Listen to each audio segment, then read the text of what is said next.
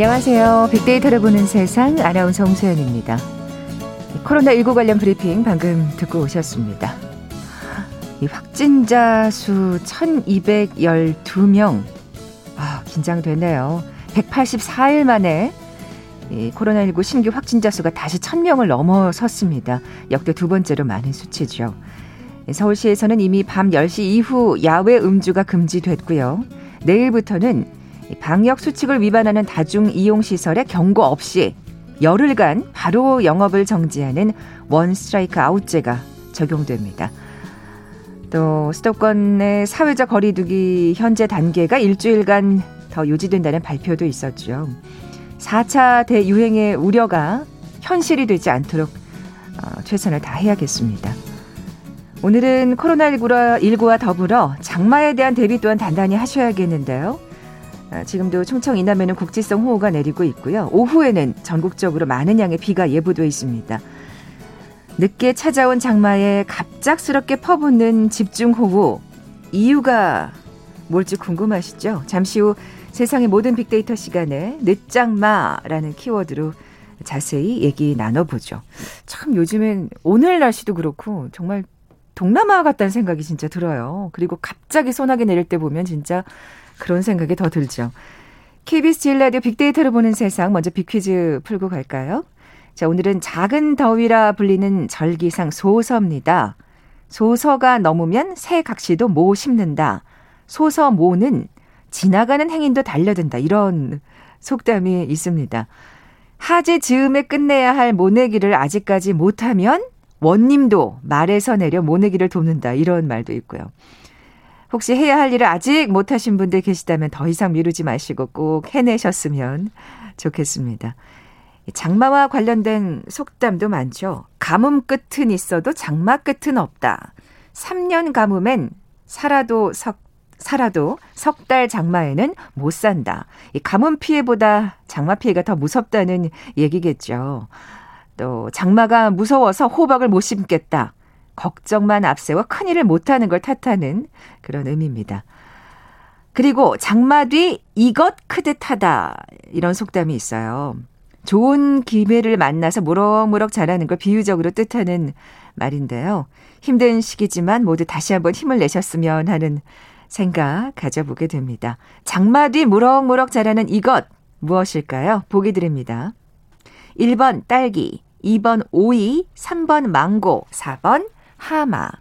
오늘 당첨되신 두 분께 모바일 커피 쿠폰 드립니다. 휴대전화 문자 메시지 지역번호 없이 샵 9730, 샵 9730. 짧은 글은 50원, 긴 글은 100원의 정보 이용료가 부과됩니다.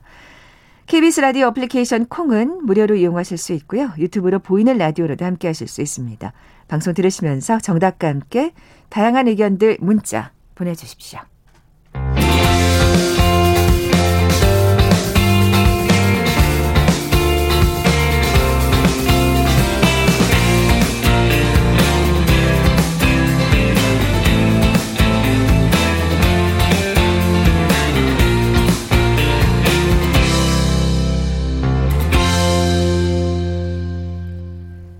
궁금했던 모든 화제와 이슈를 빅데이터로 분석해보는 시간이죠. 세상의 모든 빅데이터, 빅커뮤니케이션 전민기 팀장 나와 계세요.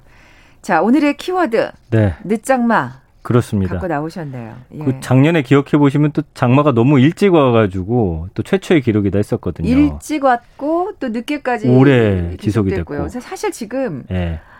오늘부터 이제 전국적으로 비가 내리기 시작할 텐데. 맞아요. 정말 또 시적절한 키워드를 네. 갖고 나오셨는데 걱정이 커요. 그렇습니다. 여러 그, 가지 생각이 들죠. 예. 네. 그 작년에 제주에서 6월 10일에 첫 장맛비 내렸거든요. 그러니까 이게 기상청이 전국 규모의 과학적 기상 통계를 집계하기 시작한 1973년 이래 또 가장 이른 장마였어요. 음. 근데 올해는 기상 통계 또 49년 동안 대한민국의 또 가장 늦은 장마로 지금 기록이 됐거든요. 아하.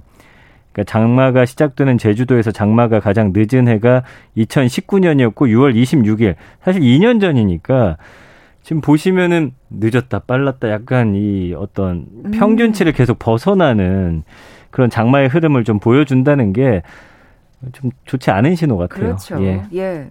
왜 이렇게 지금 말씀하신 대로 장마가 들쭉날쭉해진 걸까요? 이게 이제 블로킹 현상 때문이다라는 분석인데요. 그러니까 블로킹이요? 예, 블로킹이 뭐냐면 이제 중위도 지역에서 5km 상층의 공기 흐름이 이제 정체해 있어서 원래는 이제 쉽게 설명해 드리면 그 북극 쪽에 제트 기류라고 해서 찬 바람들이 이렇게 묶여 있거든요. 네네. 근데 지구 온난화 때문에 그 얼음 같은 게 녹다 보니까 이 띠가 약해지면서 찬바람이 밑으로 슬슬 내려오는 거예요. 네. 그래서 원래는 이제 편서풍이 동에서 서로 해서 좌우로 불면서 이게 이제 그 기류를 형성하는데 편서풍이 약해진 거예요. 아, 이 제트 기류 때문에. 예. 그러다 보니까 이제 고기압 저기압이 어 남북으로 서서히 대치를 하면서 이제 거기 맞 맞닿은 곳에서 비가 내리는 거죠. 그렇죠. 그게 정체 현상을 빚으면서 계속 비가 내리는 거잖아요. 예, 그래서 결국에는 이제 이 기류가 예전처럼 이 이때가 되면 편서풍이 불어서 따뜻한 바람이 슉 이제 지구를 감싸야 되는데 음. 지금 그게 안 되고 찬바람이 슬슬 내려오면서 어쨌든 이 기류의 변화가 좀 심해졌거든요. 그들이 이렇게 뭔가 안정적으로 대체하지 못하고 왔다 갔다 거리는 네. 지금 현상이라고 볼 수 있겠네요. 그래서 네. 지금 아무래도 편서풍이 제대로 불지 못하고 이런 블로킹 현상, 뭐, 뭔가를 막고 있다라는 음, 거잖아요. 음. 근데 이제 블로킹이 생기면은 폭염 아니면 한파예요. 왜냐면 찬바람하고 더운 바람이 맞닿아 있기 때문에. 네, 네. 그래서 이제 집중호 이런 위험 기상과 연관되는 경우가 상당히 많거든요. 아. 또 이게 블로킹의 뭐 발생 원인이 또 이것뿐만 아니고 다양하기 때문에 하나로 좀 어, 이거를 말하기 어렵다. 그래서 사실은 기후 모델에 의한 좀 예측이 쉽지 않다.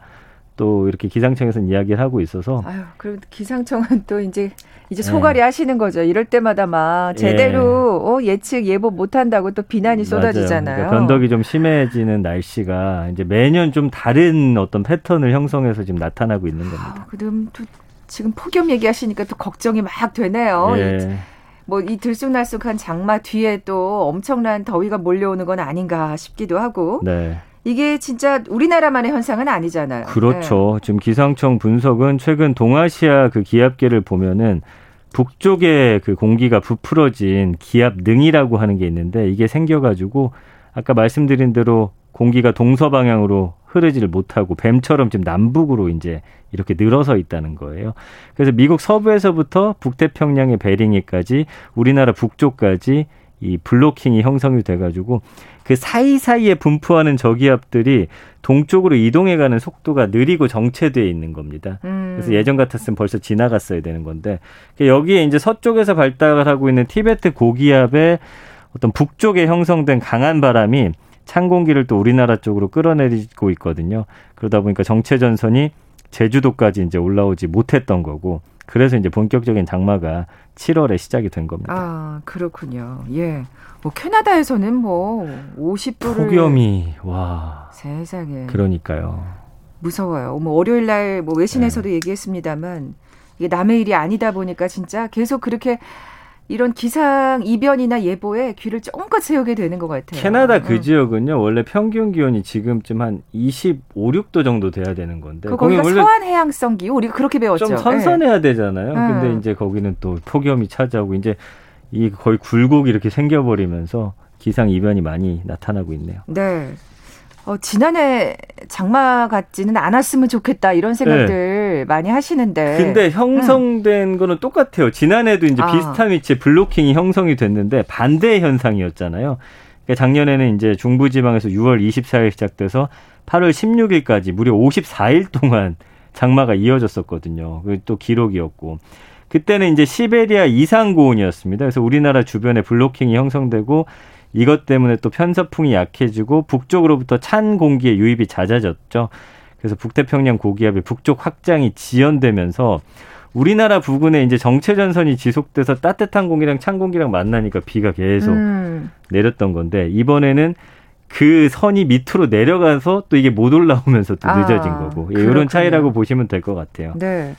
아까 제가 정말 동남아를 방불케 하는 소나기가 요즘 갑자기 내리고 있다 그런. 말씀 드렸는데 예. 그러니까 막 소나기가 내니까 이게 장마인가 싶다가도 어. 아니래. 그때 장마 아니었잖아요. 그렇죠. 그래서 6월 말에 네. 이제 북쪽에서 차고 건조한 공기가 계속 유입되고 낮에는 강한 햇볕에 공기가 달궈지는 데다가 남쪽에서 또 아주 습한 공기가 유입돼 가지고 전국 곳곳에 소나기가 오는 현상이 6월 말에 반복이 됐었어요. 네. 근데 이제 당시 내렸던 소나기는 이제 비가 그친 뒤에 선선해지고 생각해보면 선선했었어요. 그래서 네 네. 특정 시간대 내리는 게 아닌데다가 이게 점조직 형태로 게릴라식으로 내린다는 점에서 이게 아열대 지역의 스콜과는 또 다르다고 하더라고요. 어, 그래요. 예, 왜냐하면 스콜 같은 경우는 이제 오후 시간대 남북으로 폭이 좁은 선으로 내리는 비고 그친 뒤에도 이제 계속 더워야 되는데 아 그렇군요. 예, 그렇지 아, 않았었거든요. 그래서 네네. 이거는 뭐 전문적으로 들어가면 좀 다른 것이다. 네. 이야기를 하더라고요. 뭐 근데 우리가 이제 일반 사람들이 느끼기에는 이거 정말 동남아 기후 같아. 어, 그렇게 이야기 많이 했었죠. 진짜 예. 많이 하셨죠. 네. 예.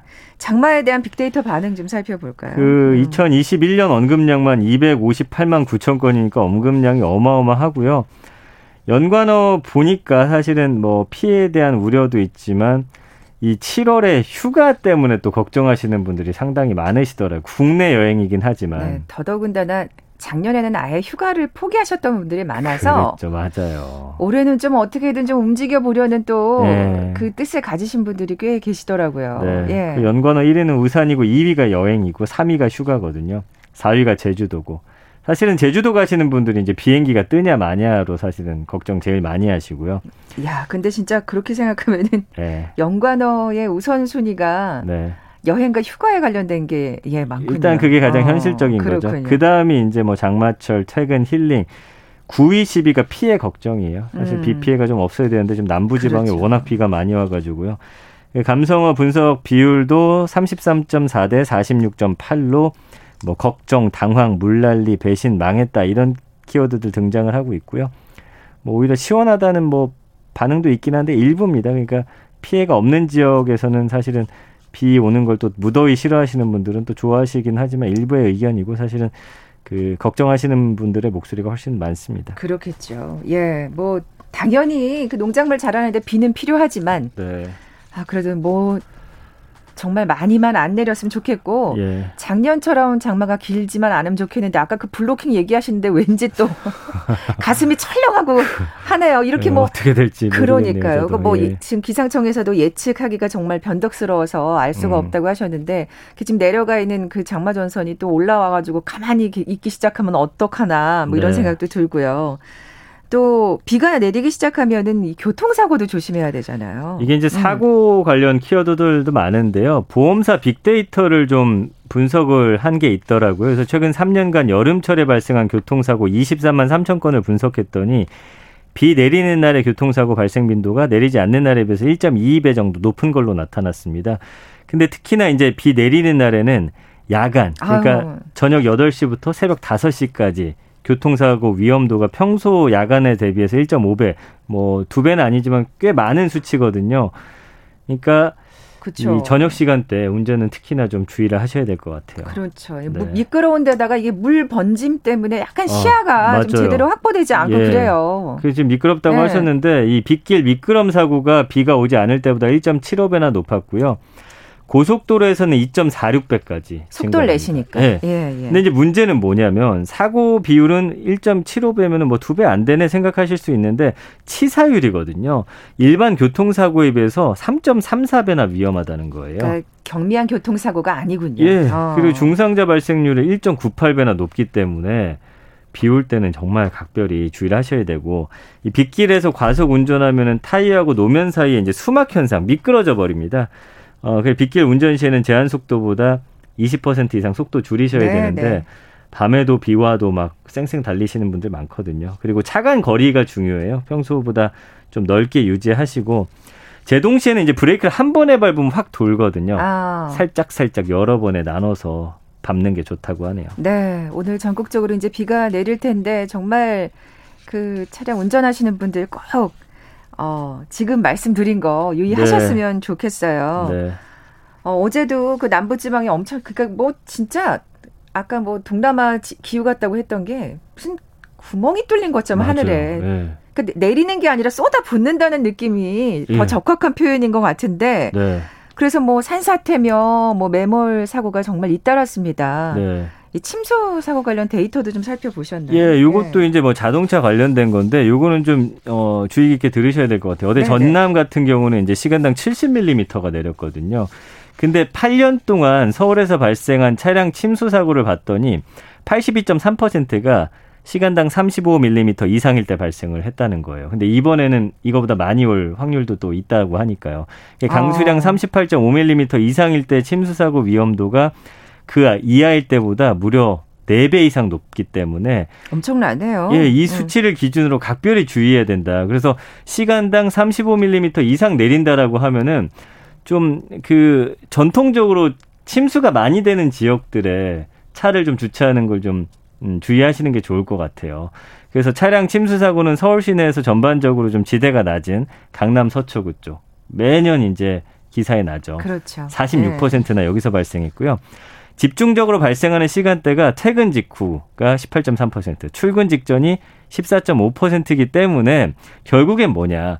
차를 세워두고 이제 집으로 가신 거잖아요. 그렇죠. 예. 이 폭우가 시간에 이제 한 시간 안에 많이 내린다 하시면 사실은 침수가 됐던 경험이 있는 지역들은 뭐 회사에 두고 온다든지 다른 곳에 주차를 어, 하시는 게 그래요. 좋을 것 같아요. 네, 예. 네, 예.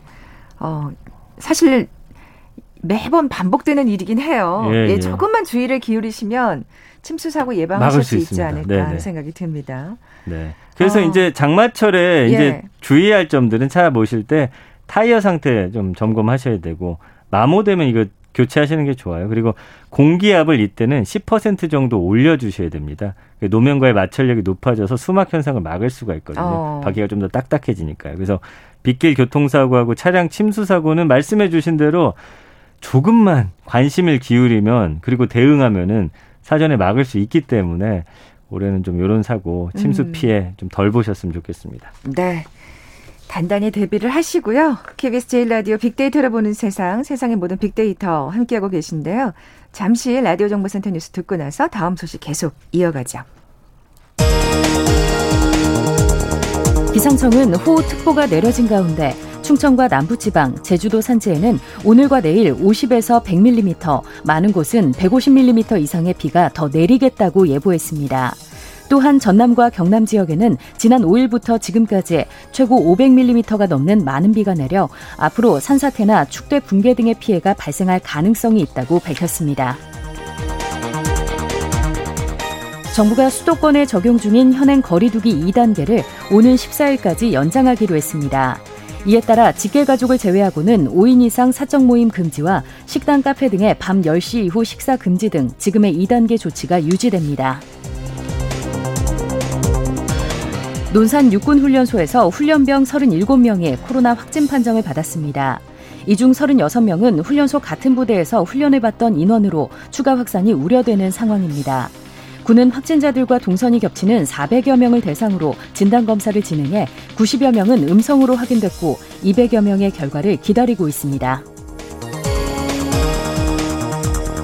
경찰이 양경수 민주노총 위원장을 피의자 신분으로 소환해 지난 5, 6월 열린 민주노총 집회들에서 발생한 집회 및 시위에 관한 법률 위반과 감염병 예방법 위반 혐의 등을 조사 중에 있습니다.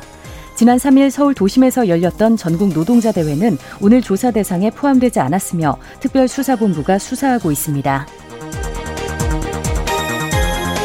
박수현 청와대 국민소통수석은 이달 하순 예정된 도쿄올림픽 개막식을 계기로 한일 정상회담이 성사될 수 있을지와 관련해 저희는 마지막까지 열린 자세로 임하고 있다며 이제 일본 정부가 답을 주는 것이 맞지 않겠나라고 밝혔습니다. 지금까지 라디오 정보센터 조진주였습니다.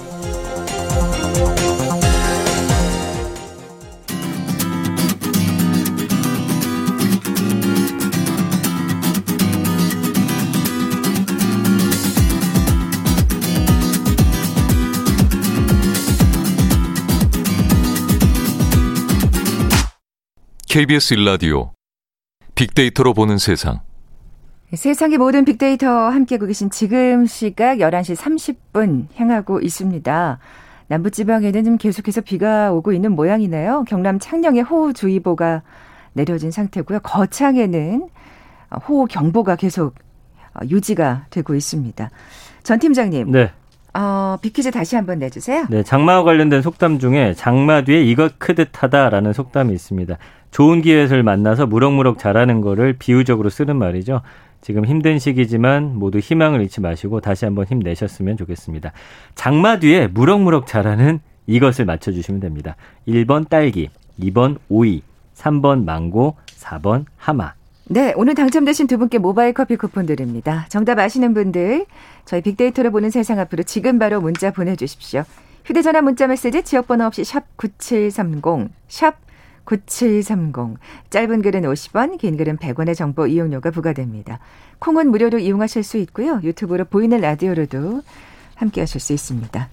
아까 지금 경남 지역의 호우주의보 경보 소식 전해드렸는데 전주도 비가 많이 내린다고 아, 1호 하나하나님 어, 비 피해가 없어야 하는데 이렇게 문자 주셨고요. 그리고 4210님, 소시적 할머니께서 저한테 많이 하신 말이래요. 장마비에 요것 자라듯 한다. 예. 많이 크신 모양이네요.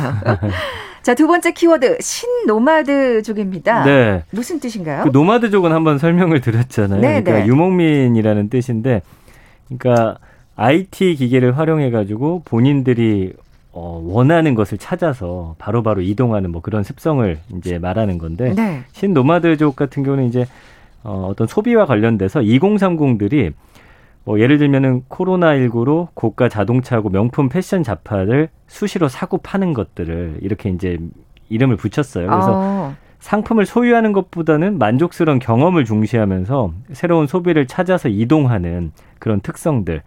그래서 최근에 고가 자동차하고 명품 중고 시장 성장이 주축이 된 아하. 2030 소비자를 지칭하는데 오늘 관련 이야기를 좀 해볼까 합니다. 네.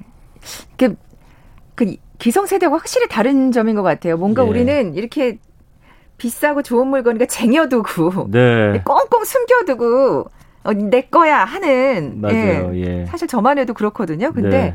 그렇기 때문에 공유의 개념도 사실은 이 젊은 어, 그렇죠. 세대를 주축으로 참 많이 어떤 공유의 산업들이 지금 많이 활성화되고 있잖아요. 맞습니다. 예. 어, 카드사 관련 데이터도 보면 네. 뭐 소비가 어떤 데 늘었는지 알 수 있을 것 그 같아요. 한 카드 회사 소비 데이터하고 social 데이터를 분석을 해보니까 코로나19 이후에 차박과 캠핑 같은 게 좀 인기를 끌었다는 건 이제 한번 전해드린 적이 있죠. 네. 차가 이제 이동 수단뿐만 아니라 사적 공간으로 보는 그런 경향이 생겼어요. 그래서 업종별 매출 자료를 보니까 지난해 1분기죠. 전체 소비가 8% 감소한 반면에 자동차 소비는 오히려 0.5% 증가했고요. 음. 올 1분기 전체 소비 증가율은 1.9%에 그쳤는데 같은 기간 차량 소비 증가율이 24.9%나 이야, 어, 올라갔어요. 엄청나네요. 그 전문가들은 이제 지난해 국내 자동차고 명품 시장이 호황 누리고 중고 시장이 급성장한 배경에 바로 이 체험을 찾아 이동하는 신노마드족이 있다라고 분석을 했거든요. 음. 그래서 이들의 어떤 기본적인 욕구는 좋은 걸 다양하게 한번 누려보겠다라는 거예요.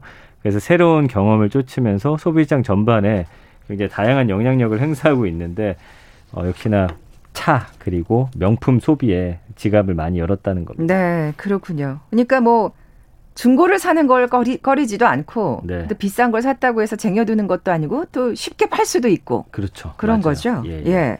그래서 이제 2030들이 특히나 자동차 소비를 이끈 그런 또 데이터가 있는데 지난해 이제 국내 자동차 내수 판매가 전년보다 5.8% 증가해서 189만 대나 팔렸어요. 역대 최대였고요.